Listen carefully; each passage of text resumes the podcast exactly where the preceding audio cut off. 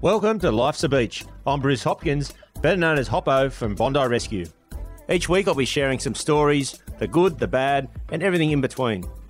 I'll be chatting to guests about their life experiences and giving our listeners an insight to the challenges we have faced in our lives. We'll share a few jokes and some banter along the way, and hopefully our experiences will resonate with you. As the saying goes, while life's a beach, it can also be a bitch.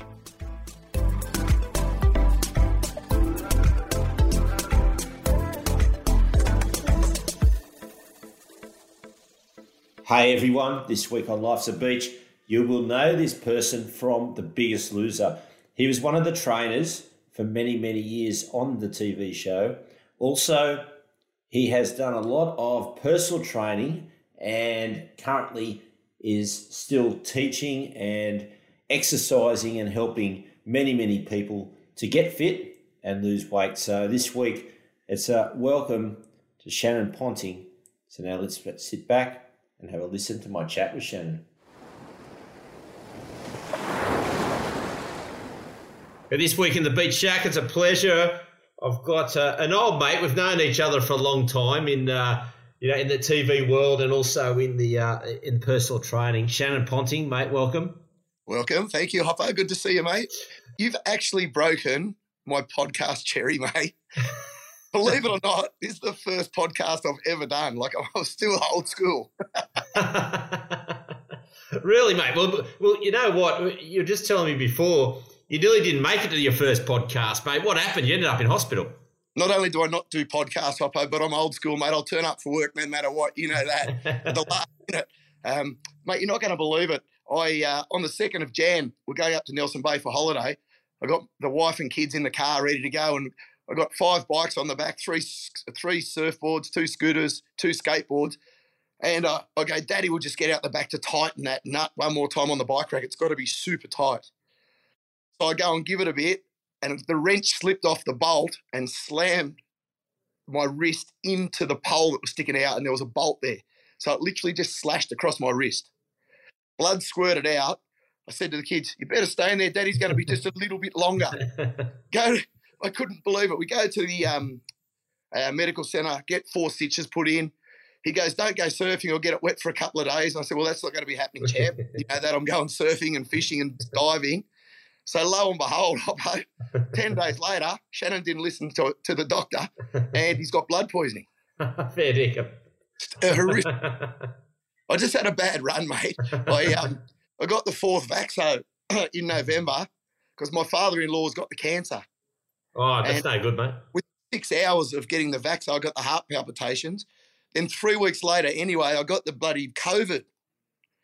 So, and and then I've done the rest. Now I've got the blood poisoning, and I'm back in hospital. mate, no good, no good. We'll go back to the early days, mate. Growing up, tell us a bit about that. I was thinking about going back to those days when we first knew each other, when reality TV was a real thing, mate. It was actually saving people like you did on the beach and like I did on the biggest loser. It wasn't just to get the best butt implants out there and lip implants, and that's just for the blokes at the moment, isn't it? that's right, mate. That's uh, right. The officials. I bet those blokes have done some podcasts. Oh, they would have, mate. They would have. Thousands, thousands. we'll touch on that. We'll definitely touch on that as we go. mate, back in the day, Hoppo, I grew up out west, out near Parramatta at North Rocks always been a mad sport head, always into my surfing and that. Even though we lived out there, mum and dad used to take us to the beach every weekend and uh, developed a love of the ocean really early, start, like the whole thing. Uh, riding the, the, surf ski, boogie boarding, surfing, snorkeling around the rocks and that sort of stuff. I just always, you know, loved being in and around the ocean. And mate, uh, what sports did you play when you were growing up? Mad footy head hop. Uh, uh, I loved me rugby league right from when I was a kid, and it was the one thing that I was really naturally good at. Um, didn't take me much practice or anything. It was just naturally good at rugby league. That's what led me into being a trainer. I sort of grew up through the, the development ranks and stuff, was playing for North Sydney Bears and, you know, um, played representative rugby league right the way through. And at 17, mate, I had my first shoulder dislocation. Um, had a full season of recovery after that, and first tackle of the next season, it came out again. So my first shoulder reconstruction at 17. Thought I'd be sweet, came back again, dislocated again, had another shoulder reconstruction at 18, the doctor sort of said, "That's it for you. Yeah, the way that your shoulder is, it's done. No more rugby league." So I fell into condition because I was contracted with the Bears. The Bears were really good and said, "Right, you've got to stay here. We'll put you on as a strength and conditioning coach." Uh, and they paid for all my training in strength conditioning um, and in conditioning, in training, all your first aids, all your uh, strength and conditioning certificates. So it was amazing, like the amount of knowledge that I gained at a really young age has been so beneficial in my career following it through and exposure to really high level working with elite athletes. So, you know, stuff that we did there that just seemed crazy in the outside world was natural and normal to us. And you employ those same philosophies and same skill set to people in the outside world, it just gives, gives them such efficient and effective results. You know, then from that, I fell into mainstream gym. There was one problem back then. You could work on the gym floor for 15 an hour, you could get paid 35 a class. So I thought, yes, I'm going to pay 35, get paid 35 a class, mate. And that was the golden age of Lycra.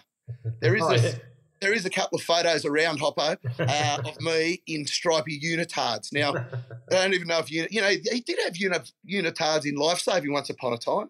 Remember back that? in the back in the day, just yeah, before my time, there was yeah, hundred percent. well, before your time, but I reckon I've seen a photo of you in one of, of your own volition. so anyway, mate, I had the had the uh, the boys there and went into mainstream g- gyms, and, and as I said, it was fifteen an hour because personal training and that didn't exist then at all. This is sort of early mid nineties.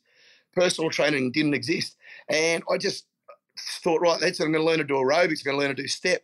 But I was that unco. I was so unco. People just used to stand at the back of the class and actually laugh at me because they're going, go left. And I go like this. Oh, that's right. And they go, lift your knee up. And I have my arm up in the air. It was just so bad. But I was so determined that I was going to make a career in the fitness industry that I just practiced and practiced and practiced. Had a, a girl at the time who was an aerobics instructor who was super patient. And I literally couldn't even cl- click my fingers on the beat of the music. I just couldn't hear it.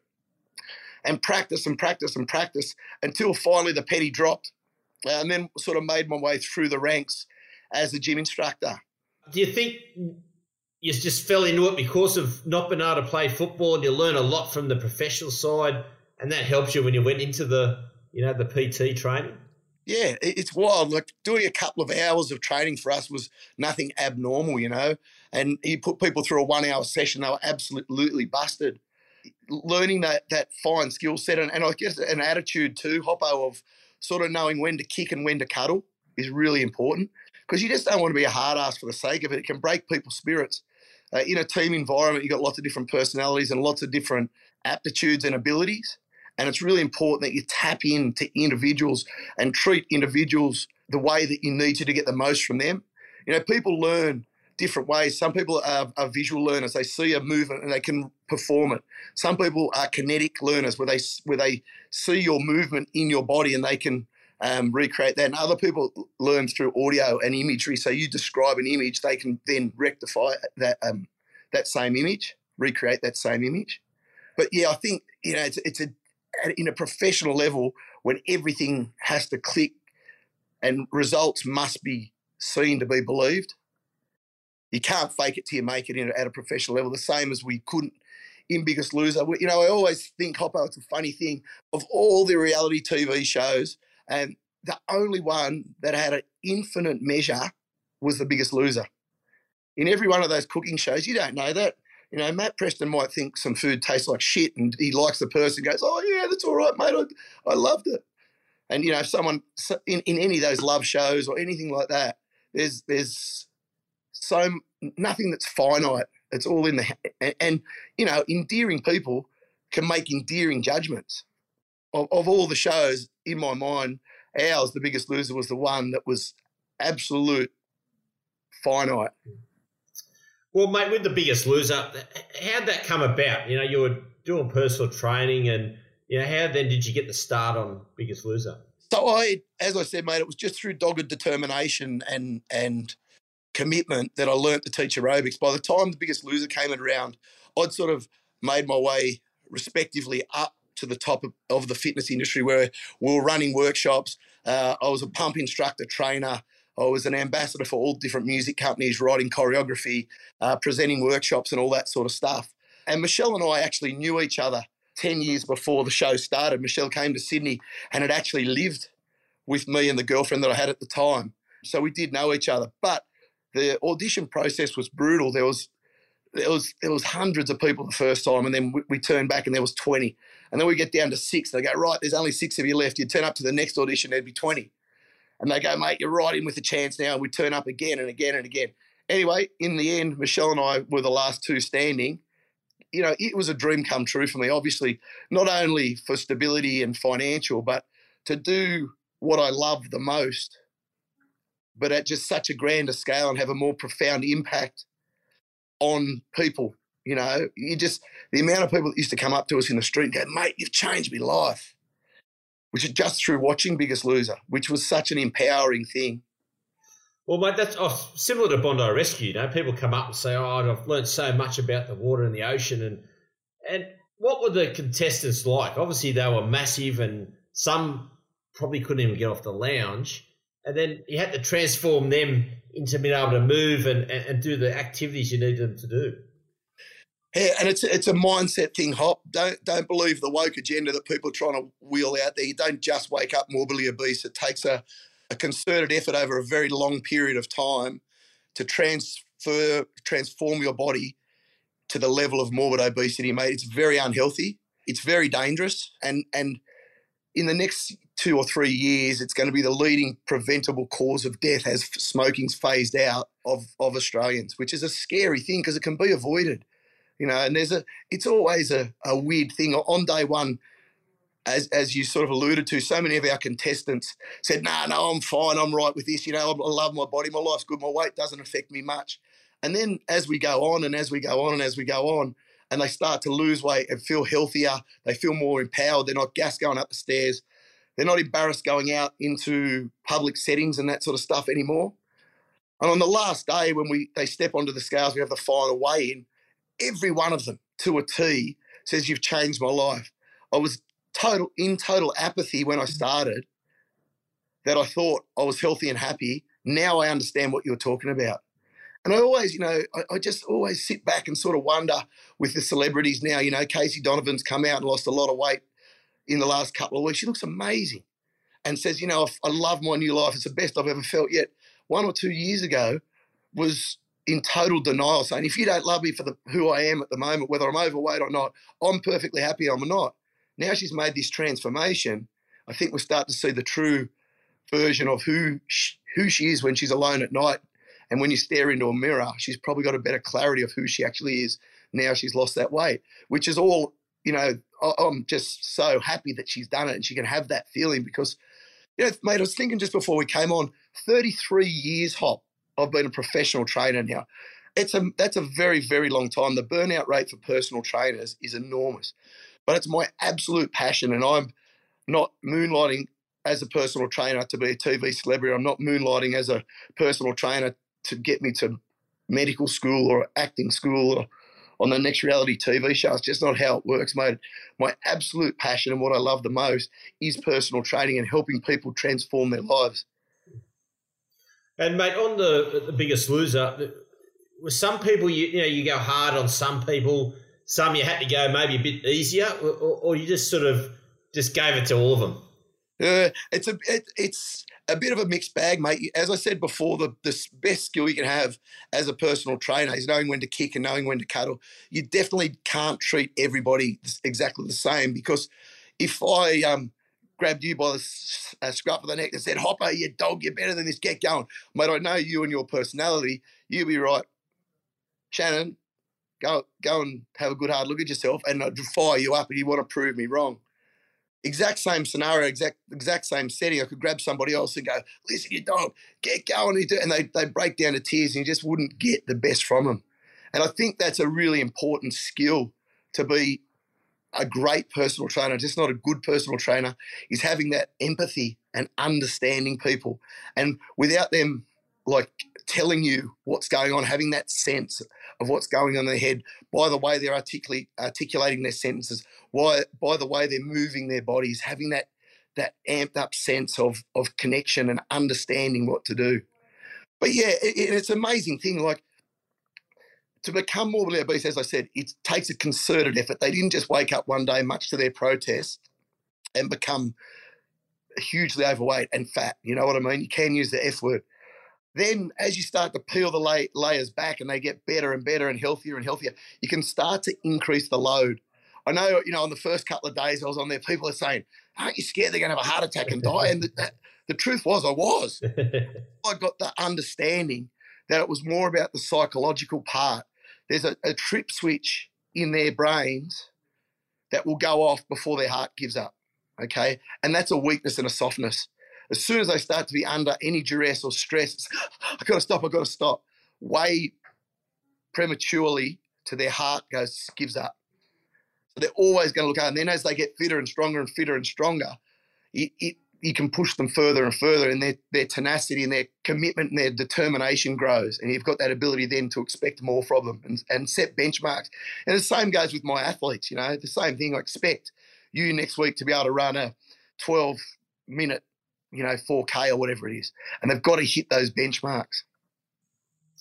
Well, mate, with the with the there's some massive weights that came into the biggest loser, mm. loser wasn't it? Like yeah, 250 was the biggest hoppo, 250 kilos, quarter of a ton. Did that blow you away that how big? Because I mean, on TV, obviously, you know, we're watching it, we can see that, but but in person, did that blow you away that how big these people are? Incredibly big timber, incredibly big timber. You know, and day one, you're standing there in this, mate, this this forest of human flesh. It's just enormous. You know what I mean? And, you know, I'm always a, you think you're a decent size, you know, 86 kilos and stuff, and I'm standing there, I felt like a mouse. It's quite incredible. Some really big people. But what I did learn on the show was hop that that a lot of that the reasons behind people putting on weight wasn't just gluttony. You know, some of the girls explained that the reason they'd put weight on was as a self protection mechanism. They'd had sexual assault um, incidents as they were growing up, and some of the girls said I knew from an early age that if I put on a lot of weight and I was walk, walking in a line with three of my girlfriends and I was the fattest and ugliest of the three girls, I'd be the least likely to get picked on. That's bloody heartbreaking, mate. It's horrible, you know. But it really opened my mind to give me an understanding of the justification and the the environmental reasons that some of my contestants put on weight. Not all of them, but some of them had a really sound reason. Mm. And mate, with the competition side of it, between you and Michelle, like you had your teams, like how much did you want to win though? You always wanted to win? Oh, 100%, mate. Everything. Yeah, everything goes into that. And, and it's not only just for us, we're both ultra competitive, but it's um, also for the contestants too to, to, to have that win or lose feeling. It's important. It's a massive motivator to have a yes or no and have a, um, like getting your checks stamped having a having a payday for the effort that you put in, which, as you said, it was absolutely brutal on these poor, enormous, and morbidly obese bodies. But their bodies can take it, and they're, um, you know, there was minimal injuries on the show. People twisted ankles and things like that, but there was minimal injuries as far as hamstrings being torn, heart attacks. You know, it, it was incredible. The, the medical breakthroughs that our contestants had were phenomenal. I know you guys are still ultra competitive when you do your uh, preseason fitness tests and that sort of stuff. Have you got them covered, or they got you now? No, mate, they got me now. I, I try and hold in there, mid, mid about midfield, but um, it's uh, always good. I put it on them now. I said, mate, if you can't beat a fifty odd year old, you, you, don't deserve to get a job. yeah, every class I teach, I think the same thing, mate. but yeah, I think competition's a wonderful dynamic in all aspects of life. And you know, for a lot of our contestants, it's the first time they'd been exposed to healthy competition. I know Michelle and I are ultra competitive. Uh, let me see, uh, six titles to two, I think it was, mate. Yeah. yeah I'm glad you got your blue shirt. Yeah, I got the blue shirt on for you today. But mate, yeah. it was a phenomenal uh, show, wasn't it? It, it went for what a, a, long time. Eleven seasons. Yeah, yeah. That's that's 2006 to 2017. Yeah. Amazing, mate. Amazing time in life, mate. It was epic. Yeah, that era. I remember. Um, you know, we're going to Logies together. We're going all the Channel 10 parties, and, you know, it was a great era. it was so good, mate. Remember what I used to say to you, Hop? You're an elite athlete. You got those young blokes covered at this stage. You got to rehydrate. Remember? Yeah. Jeez, we Jesus, we we rehydrated, bud. we, we hydrated those parties, I know. Mate, uh, now on, on, another note, 2010, I know you, you had a melanoma. Tell us about that. Yeah, oh, that's what, uh, just another um, Shannon Ponton luck story, mate. so we're in Bali. It's, I was literally putting sun cream on my legs, and my wife goes, "What's that on the back of your leg?" It was like about an inch inch down from my butt crease, and um, she goes, "What's that?" I go, "Ah, don't be silly. It's always been like that." Typical pig-headed male.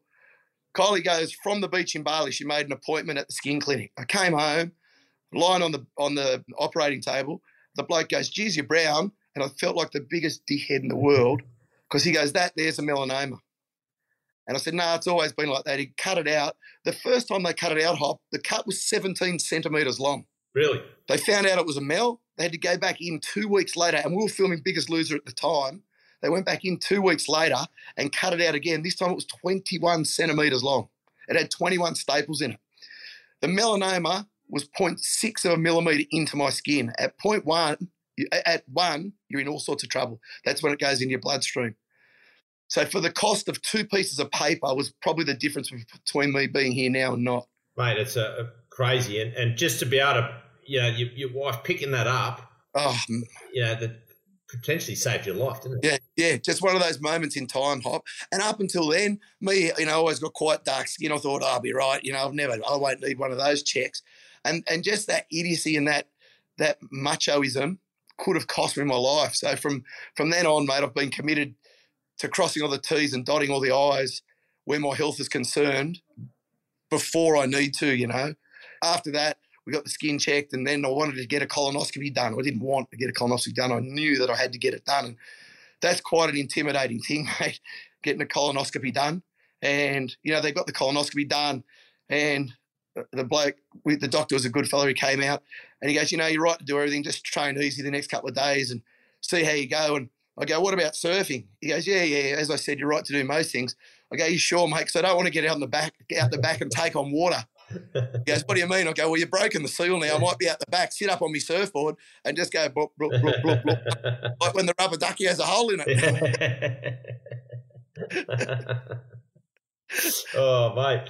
The, he goes, it's uh, not unusual for a man to develop a heart on in, in this process. Yeah. I said, You don't know me, mate. He goes, I wasn't talking about you, I was talking about me. but uh, yeah, later on, though, in, you know, you went through um, some torturous years of injury, some ill health. Um, now, how did that affect you? And, and also mentally, because, you know, we're so active and, and, and competitive. And when something holds you back, it can really affect us mentally as well mate, I'm always positive, hop. Like even now in hospital, I'm busted up here, and I got this blood infection. It, it was excruciating. The blood infection is one of the most painful things I've ever had because it it just attacks your joints and your nerves, and that's horrible. And mate, in my heart of hearts, I'm still happy that I went got to go surfing with my kids every day and did the snorkeling. If this was what in store for me, it's what's in store for me. I've had uh, what three, three, three full shoulder reconstructions, one partial, uh, full knee reconstruction, medial stapled on two more times than that. Wrist reconstruction. I've had the the melanoma taken out. You know, that's so many setbacks for me as a trainer to have had on the way through. And I'm just always super positive and just go, mate, it's only an injury. When the time's right, the doctors say go. I know what to do to put the wheels in motion to get better. And you know, every day hop that I wake up and someone hasn't said that you got cancer or something that that's proper dangerous like that, I'm happy. I'm just always just blessed, mate, that I'm so positive and it, you know now I've, I'm busted up. My fitness is going to be dreadful, but I know that I'll just as soon as the time's right, I'll just start to tick it over and check my ego. Don't worry about what I used to do. Don't worry about how good I was before because it doesn't mean anything now. You just got to go back to the basics, go back to the bottom of the rung, and then pick yourself up. And, and, and as you get better, appreciate the gains that you've made. Hmm. And and when you're taking people for their you know their fitness do you also, you know, that the way you just spoke then would instill into the same into them? You know, they're not only there to get physically fit, but it's also to deal with life in general. Yeah, it's a really, um, a, it's a mental process. It's it's uncomfortable and it's unnatural to get your sorry ass up and get yourself moving to run out the door, to run for half an hour, 20 minutes, 15 minutes, and put yourself in a, a world of discomfort and then come back home and and be stiffer and sorer than you were when you left. But the benefits are enormous, you know. But you need a certain a certain amount of for um, mental, uh, sorry, mental, as as fortitude and metal as a person to understand that to put yourself in a place of dif- discomfort is beneficial. You know, and it's a, a question that a lot of people ask: Do our contestants keep the weight off? And the answer is no. Not because, not all of them, but not because the system's broken or the advice that we give is wrong, but because of the canvas we've got to work with. All those contestants have have sub uh, like um what's the word like um med- mental idiosyncrasies i think is the best word for it a little chink in that um, mental armor that's allowed them to become morbidly obese. And, and those voices, uh, like in any addiction hop, are calling them back. Like alcoholics, you know, you can't just go and have one beer with your mate that's an alcoholic. It's not fair because you know once you had one beer, you're going to have two, you're going to have three, you're going to have four, and it's going to lead to a world of hurt. So our contestants, when they're with us, it's very structured and very guided. As soon as they're back in their own environments, that, that exactly what you're saying, those mental internal monologue is back again. Just have one chocolate biscuit. You know, you're only 80 kilos there. You've done such a good job. You have one. Bah. And then they start, and then they start, and then they start. Once you start it, it's a slippery slope. Because you've got to remember that one contestant we literally have for one week. Two contestants we usually have 14 days. And third contestant out is 21 days that we have. It's not enough time to break a lifetime of bad habits. You know, like you go to NA and AA for a lifetime to to beat the demon grog and the, and the drugs. It, it takes a lot longer to facilitate those changes and keep them in people's way of life. That said, there's still some amazing tales of people that have got the weight off. Uh, and I'm still mates with, I wouldn't say most, but I'd say a fair percentage of the contestants. And the ones that I'm not mates with, mates with are most of the time the ones that have gone back to put the weight back on not because I haven't reached out. Most of the time I do, but because once you do, there's a certain amount of denial and then belligerence that occurs. and it's back to the like, leave me alone. I'm happy the way I am, and I know that's just not true. Mm. And you hear that a lot. A lot of people that are overweight always say, "Oh, I'm happy. This is the way I am," and all that. But yeah, they're really just hiding behind it, aren't they? Yeah, and, and you know, with the new woke agenda, a lot of people don't want to hear that, but it's an absolute truth. And the reason I know that is because with 16 to 24 clients a year for 11 years, contestants a year for 11 years, it's a lot of people to put through your own analysis. Every single one of those clients or the contestants to a letter on the final day promised Michelle and Commando and myself that they will never ever go back because they feel so amazing. And if if I could give you know most people that are morbidly obese just a taste of what it actually feels like to feel free in your movement, not to be fatigued, not to be stiff and, stiff and sore, not to feel uncomfortable when people walk past you in the movies or in a pool, a um, plane um, seat. They would give up the gro- um, grog and food in a heartbeat to allow that progression to take place because it does feel that amazing. Well, mate, you did go on SAS. Oh, so, mate, how brutal was that? I think everyone wants to hear hop that oh when you get there and you get out there's a producer there to help you and it's, it's a lot of it's for TV. It was absolutely ruthless, absolutely ruthless, mate. It was brutal like I've never imagined.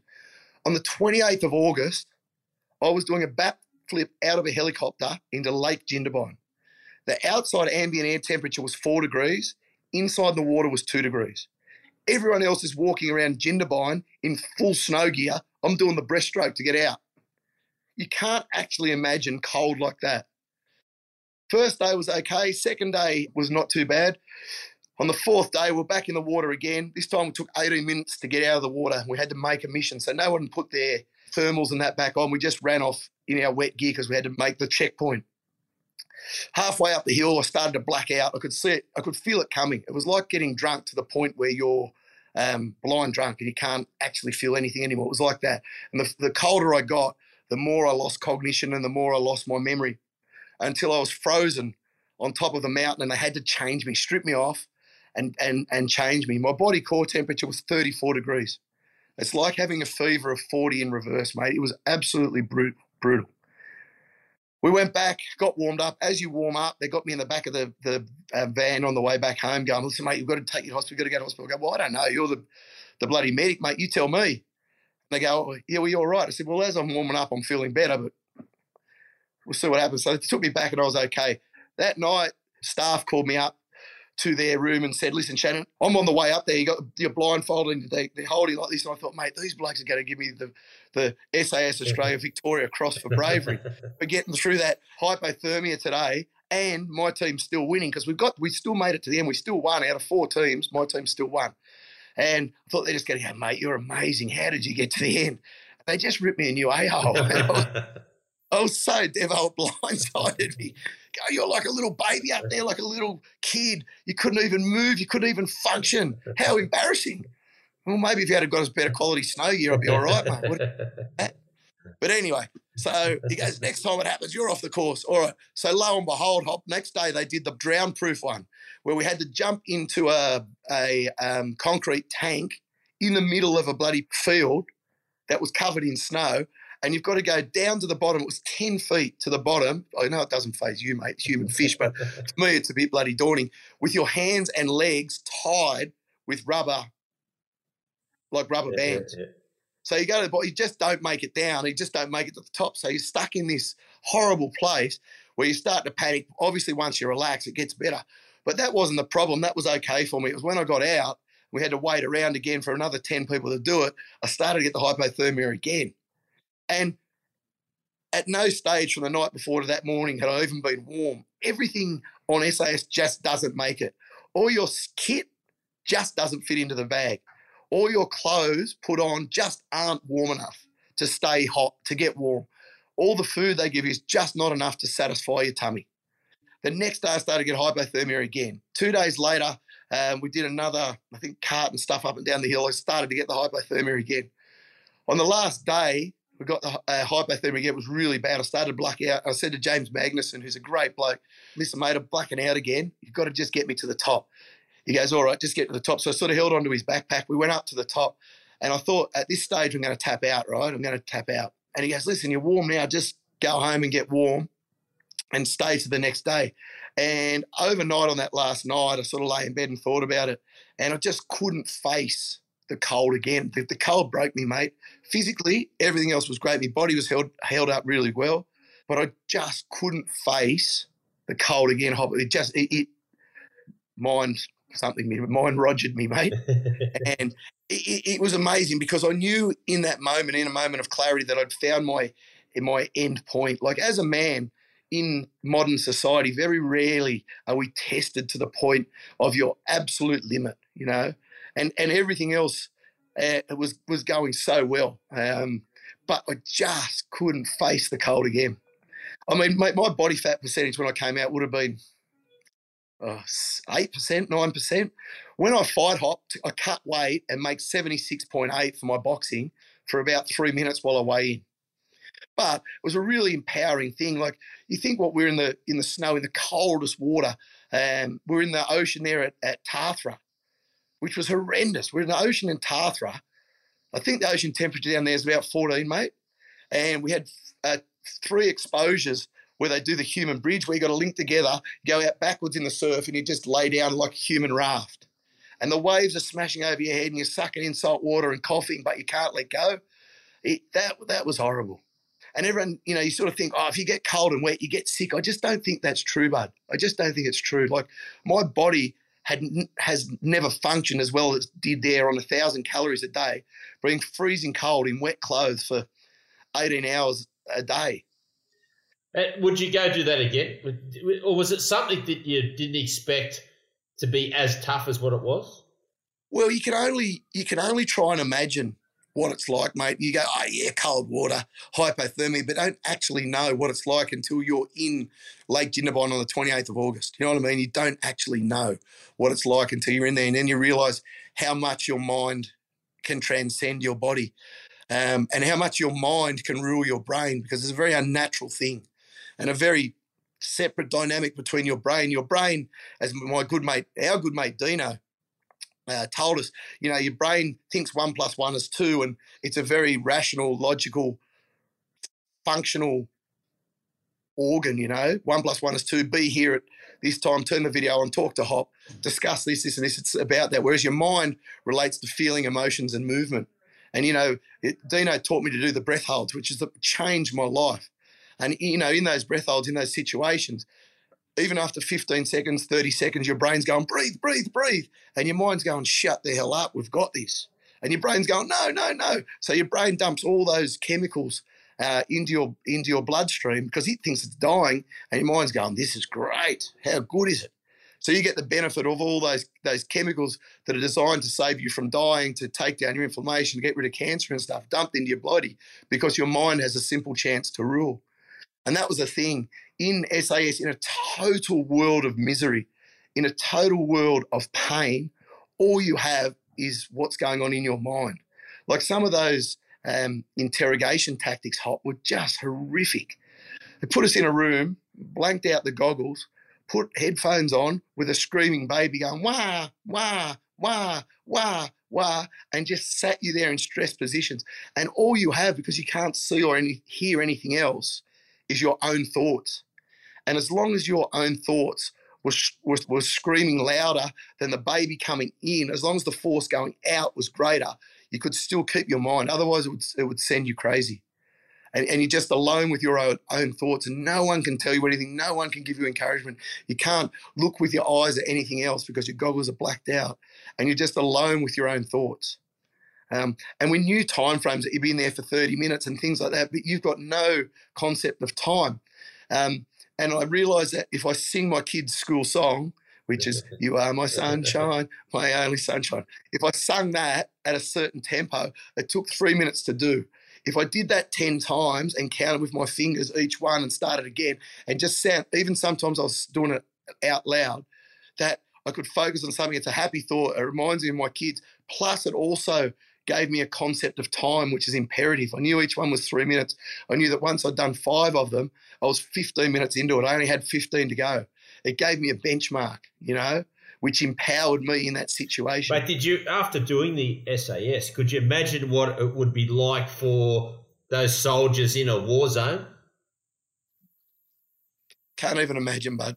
Uh, my father's a Vietnam vet, and um, you know it was very emotional uh, knowing what he would have gone through just to get to the start line. You know what I mean? Uh, I did the uh, the Kokoda Trail uh, a couple of years ago. Mate, those poor bastards went through hell just to get to the start line. It was a seven day march to get from from Kokoda to the beachhead where the whole thing started. And it just what what they went through, that was just to get to the start line to fight the Japanese was seven days of torture, blokes with blisters and their feet being torn off, and oh, yeah, horrendous. You just, you know, you, you got to thank the forces that we have and that we've got men and women now that go through what they do purely to make sure we sleep in our warm beds at night. And that's what I was saying. Sorry, I lost my train of thought before. With all that being cold, being malnourished, we had a thousand calories a day if we were lucky. No one got sick. And my body had never functioned so well. At no stage was my performance, physical performance, impacted by a lack of sleep, maybe two hours a night, nor by being cold all the time. It was almost like I was hyper hop. It was almost like my my body was operating at a hyper level, at, a, at an improved level because of the intensity of the situation that we're in.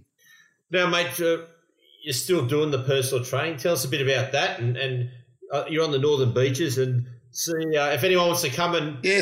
get trained by you, how they do it. Mate, I'm 30, 33 years, years in now, hopping. It's all still the same philosophies that I've always had, mate. I'm very lucky. I still teach 12 classes a week. Right back, as I said from the start, those days, I've just loved my group fitness. I love teaching.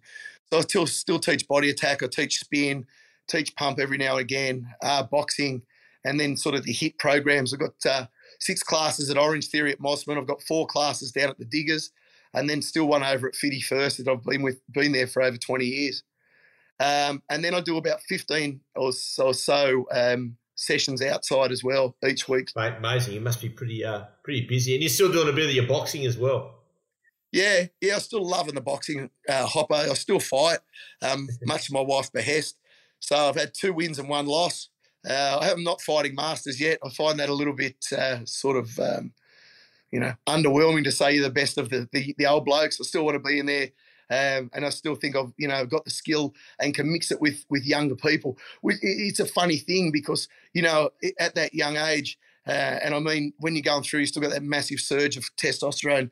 You're sort of a bit, uh, a bit uh, penis and balls to get your way through it. Is that real? Right, come on. So for me, it, makes it a little bit better because I know if I clip someone to be, you know, they're going to come at me, and I know for me it's a war of attrition. So if I can just cover up and have no anger and no no stimulus response to get back and want to go nuts, if I can just suck it up and then wait for the timing, it gives me an advantage. And you only get that you know, with a with a lot of practice and exposure to to those sensations. Mate, it's um, you're doing extremely well, mate. Dude, uh, what you're doing now, mate. At the end of the interview, I do my five fun facts. I'm going to throw five questions at you, so you can answer them however you want, yep. mate. The three Fs. The three Fs. Mate, the first one is uh, what are the best and worst purchases you have ever made? anything that I buy on the internet. Hop, every single thing that I ever buy, from a pair of Ray Bans to a watch to a phone to kids' toys, I've been jammed with.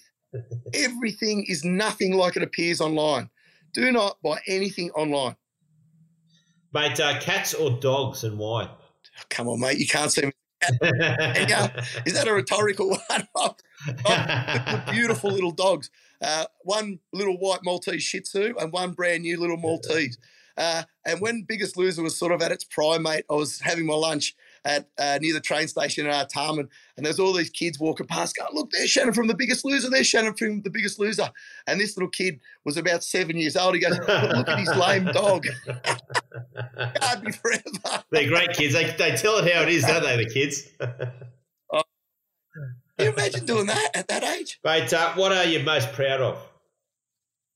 Uh, definitely raising my kids, Hop. Um, you know, they're all unique and different in their own way. And it, it, I know it's a bit of a, a passe thing to say, but it just for me, it, it's everything now. My life changed a lot when I had kids. You know, I stopped surfing big waves, and I took a couple of big hold downs, as I know you definitely have, mate. And there's there's always that little thing in the back of my mind that it's just not worth it anymore. I, and I, I just don't go big waves anymore. I sold me Harley. I just don't before I never thought of it at all ever, but now with the kids, I've just got that little thing in the back of my mind that goes, you know, you've got to be a bit more careful. So raising them, you know, they're all all really excelling in their sport, which makes me super proud. And I think it's a result of the time that I put into them when I was young. Um, sorry, when they were young.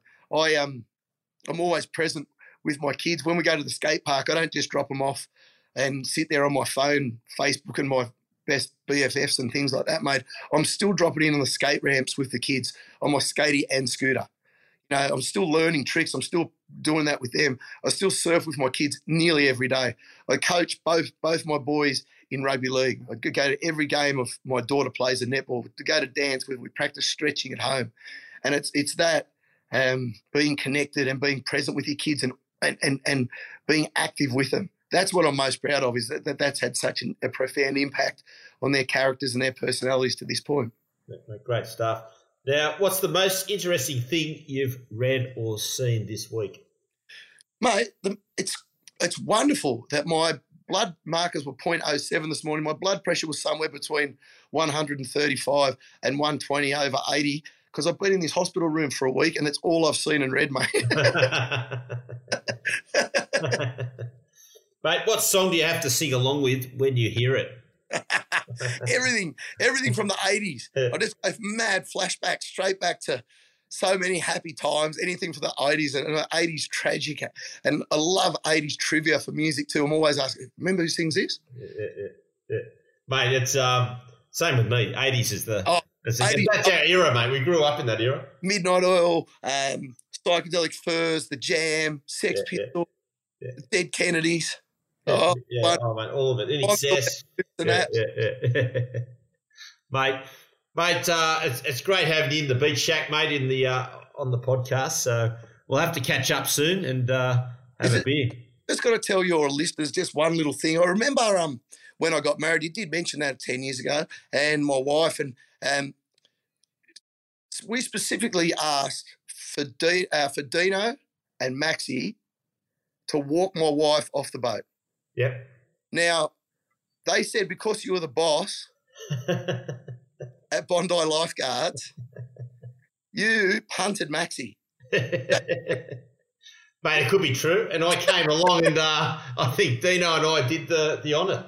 The honour. Ah, it was so, just joking, of course, mate. But that's that. That's what Maxie told me. Maxie did tell me that. So you might want to put him on paper duty or something on the beach soon. Yeah, mate. I'll make. I'll, I'll, you know, what I'll do. I'll get him to pick up all the rubbish on the beach next shift. I reckon.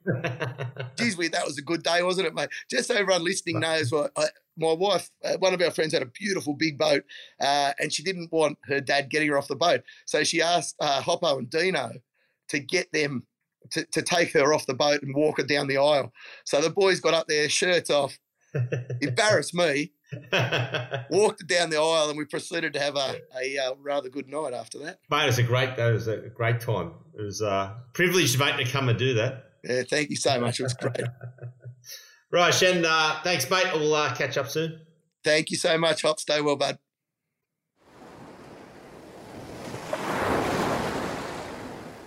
Now let's go to Beach Banter. Yeah, this week in the Beach Shack, we've got Matt Hasty in again. And, mate, uh, how are you? Good, Bruce, and hello again. Growing up, you would have played a lot of sport on the northern beaches. What what sport did you start off with? Mate, swimming was my um, first sport. Yeah, mum and dad used and took my brothers to swimming lessons at the age of three. Swam and pretty much full time until the age of seventeen. So swimming was my first choice, and then obviously got into nippers, and then surfing came along, and then after nippers, I was playing soccer, and then soccer went into rugby, then went to rugby league, and then back to rugby, and then I retired two years ago. So what was that? What was that experience like? Like going from soccer, probably a younger age, and then into rugby. Yeah, soccer. I, started it when I was seven till I was fourteen, and then fourteen into yeah rugby. I didn't really know too much about it. I just I was just keen to mix it up, and actually I was quite blessed and fortunate. I had a um, bit of a big boot, so um, one of the boys at school actually saw me and said, "You should play fullback. You've got a bit of a boot on you." And I said, "Oh yeah." So I went joined the local Newport Breakers and yeah, played rugby for the next four years, yeah, which I love. Won two two grand finals, lost two, and then um, yeah, when I was seventeen, my assistant coach at rugby, um, his best mate was the head coach of the under 17s at the Manly Seagulls League. He said, You should come along and try out. And I said, Oh, yeah, never played league in my life. Had no idea, you know, how to play the league. All I, all I knew was hit it up, play the ball, hit up, play the ball. So I went along to tryouts. There was 40 of us, and only four made it through to the preseason train on squad, and I got picked. So, what were you And- playing? The forwards, oh, and I was fullback. the backs, yeah, I was fullback. fullback. Yeah, back, back, yeah. We went through preseason training, and I had to cut what, twelve players from the preseason squad. Yeah, and I got picked in the uh, it's called the what was the SG Ball squad. First game came around, didn't get picked on the sideline because I was a rugby player, and then I played every game after that, and I ended up winning best and fairest award of that year. That's pretty good. Any any um, players you played with then that uh, went on to play first grade? Ah, yep. So uh, Daly Cherry Evans, he's the current halfback for for Manly. Kieran Foran, he was the five eight for Manly. Now he's at the Titans. Uh, Darcy Lussick is another one, and Jamie Buhrer, is another one. They're the only four I can think of off the top of my head. But yeah, no, they're all good fellows, good experience. It's great.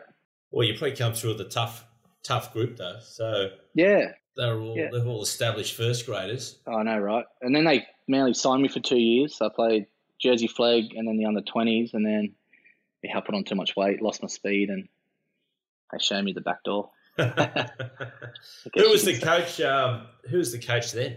So we had an ex Parramatta Eels halfback, David Penner. Yeah, I remember His name is that. Penner. David Penner. Yeah, he was um my coach for all those years actually. But yeah, no, it was, it was a good good experience because we used to travel with first grade. So every pretty much every game Manly played, we would play either the game before or two games before. So being in the dressing sheds and being around all those first graders, like your Brett Stewart, Steve Matai, Anthony Watmough was, you know, very starstruck. Uh, Steve Menzies around then those days? yeah, he, he was. He, yeah. he was at the back end of his career. Yeah, yeah. Mm. And who was the the first grade coach then? Was it Des Hasler back then, or? Um, it was, and Geoff Toovey was the assistant. That's yeah. right. Geoff Toovey was there for a while too. Yeah, Toovey used to sort of yeah, he used to pump us up before games. Actually, sometimes yeah, quite scary. used to go ballistic. Oh, mate, good old Manly. It's not that ain't not as good as the Roosters, but uh... no, nah, but I was there when they won the 08, 08 final, uh, NRL Grand Final.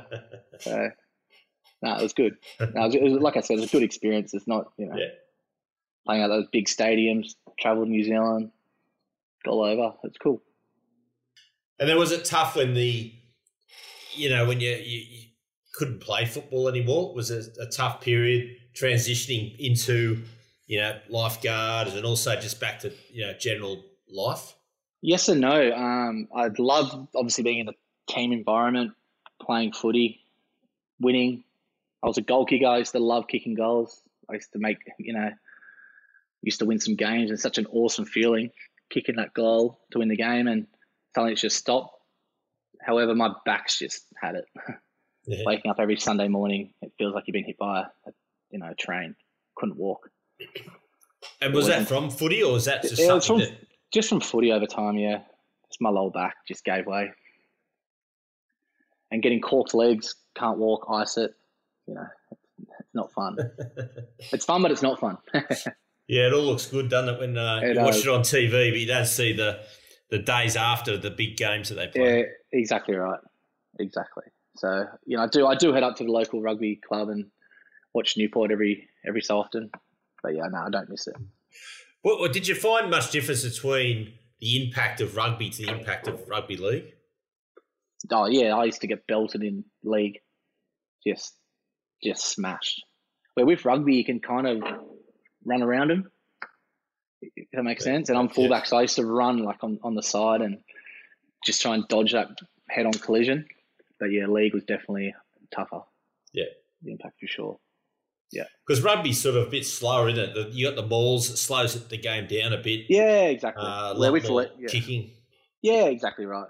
You can have the ball for 30 minutes without giving it to the opposition. Where with league, you've only got five or six tackles really, and you've got to kick it downtown. So, you're still a Manly fan? Yeah, of course. Yeah. Yeah. What, what about rugby? You got Warringah and Manly on, in in rugby on the northern beaches. Yeah. Look, I don't. I've got obviously I love my Newport Breakers, my local team, and then yeah, we'll go Warringah Rats, and then yeah, I don't no, don't I don't go for Manly Marlins. yeah, no, nah, no way. Oh, good. I grew up with the Randwick, Randwick mate, which were uh, in those days were basically the Australian team. Yeah, fully. Yeah, the Ellas and, and all Everyone that. Hey? Had everybody there. Eddie Jones. Yeah yeah, yeah, yeah, yeah, I remember a story with um, even when Chris Whitaker was playing for Randwick and he was playing for the Waratahs and he was the reserve halfback for Australia. And George Gregan was the Australian halfback.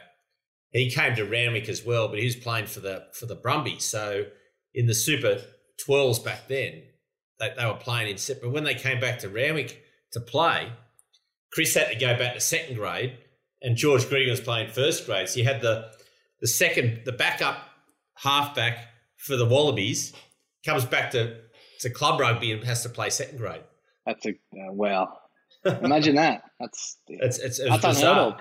And that, yeah, and, and back then it happened with a lot of the Randwick, you know, even the forwards, they'd, they'd come back and I guess what? it's a bit like Sydney Uni now. They've got a lot of Waratah players. Yeah.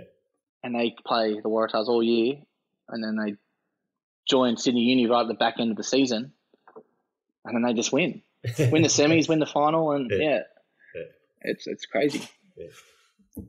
All right, Matt. It's uh, good to have you in the beach shack, mate. It's uh, it's good having the chat, and I'll we'll see catch up soon. Sounds good, Bruce. See you down the beach. Cheers, mate. Cheers.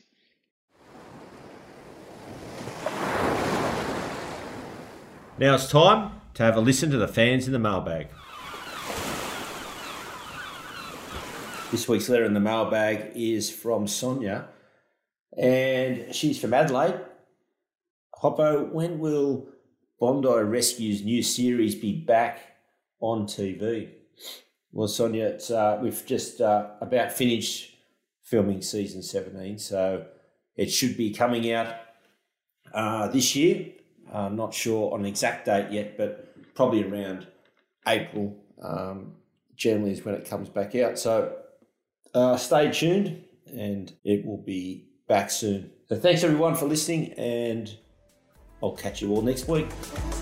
Thanks everyone for listening. Remember to subscribe to Life's a Beach wherever you get your podcasts and hit us up with questions, comments, or follow us on our social media channels, which you can find in our show notes. That's it for today, beach fans. Stay safe and swim between the flags.